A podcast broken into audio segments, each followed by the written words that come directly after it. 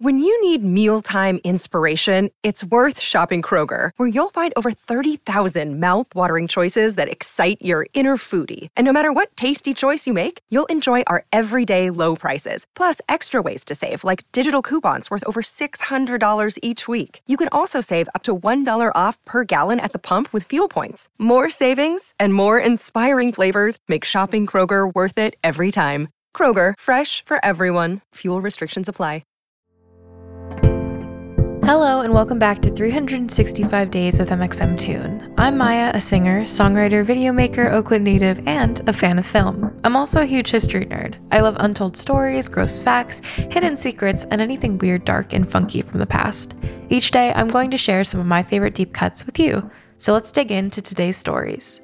It's 365 with MXMtoon. New facts every day, so don't leave too soon. I'm gonna teach you stuff, no, it won't be tough. Gonna go a year till you've had enough. It's 365.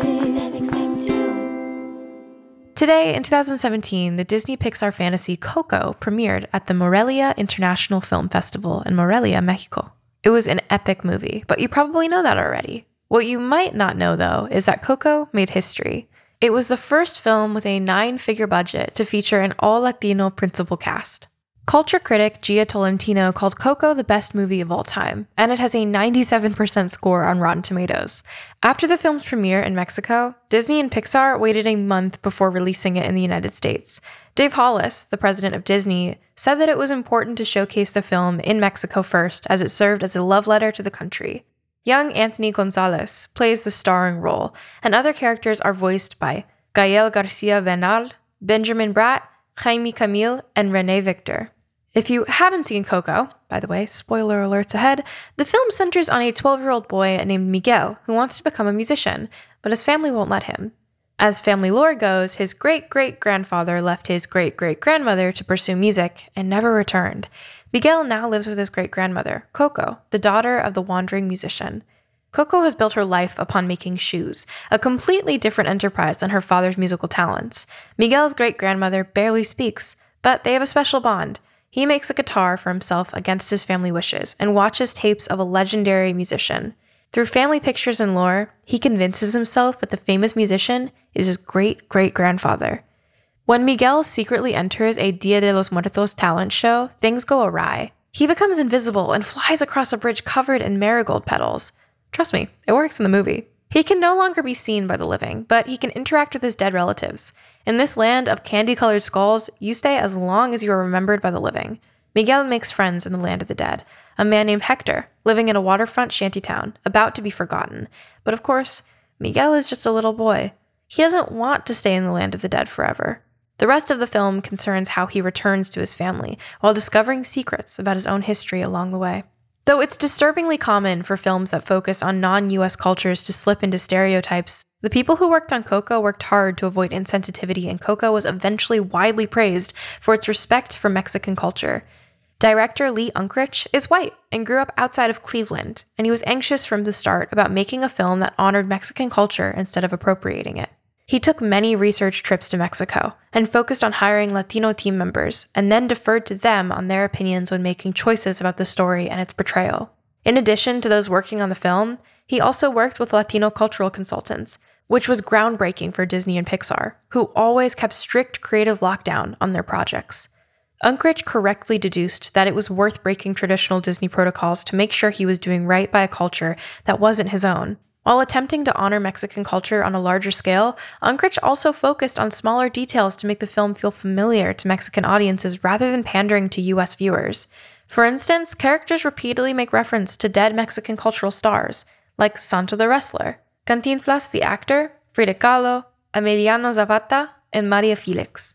Miguel's dog is a Xolo, a common Mexican hairless dog. His tongue is always falling out of his mouth because Xolos have a genetic problem that causes them to lose teeth. The film's introduction imitates papel picado, a well loved tissue paper art and craft. The film became a worldwide hit. It ended up winning two Oscars for Best Animated Feature and Best Original Song. Remember Me, written by Robert Lopez and Kristen Anderson Lopez. Some of the elements it depicted were typically banned by the Chinese censor board, but members were so touched by the film that they let the violations slide. Southwest Airlines had one of their planes printed with artwork from the film. Did anyone get the chance to write it? Let me know. Coco spent more days at number one in the box office than any other animated film thus far in the 21st century. It grossed more in 19 days than Cars 3 made in five months.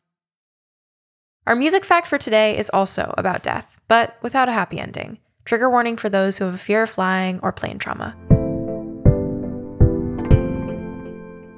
Today, in 1977, three members of Lynyrd Skynyrd died in a plane crash in Mississippi. Their names?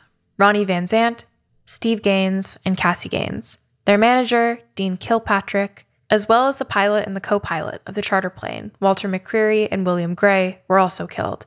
The remaining 20 people on the flight survived.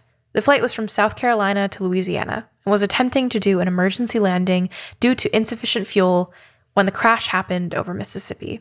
The band had released their most recent record just three days earlier.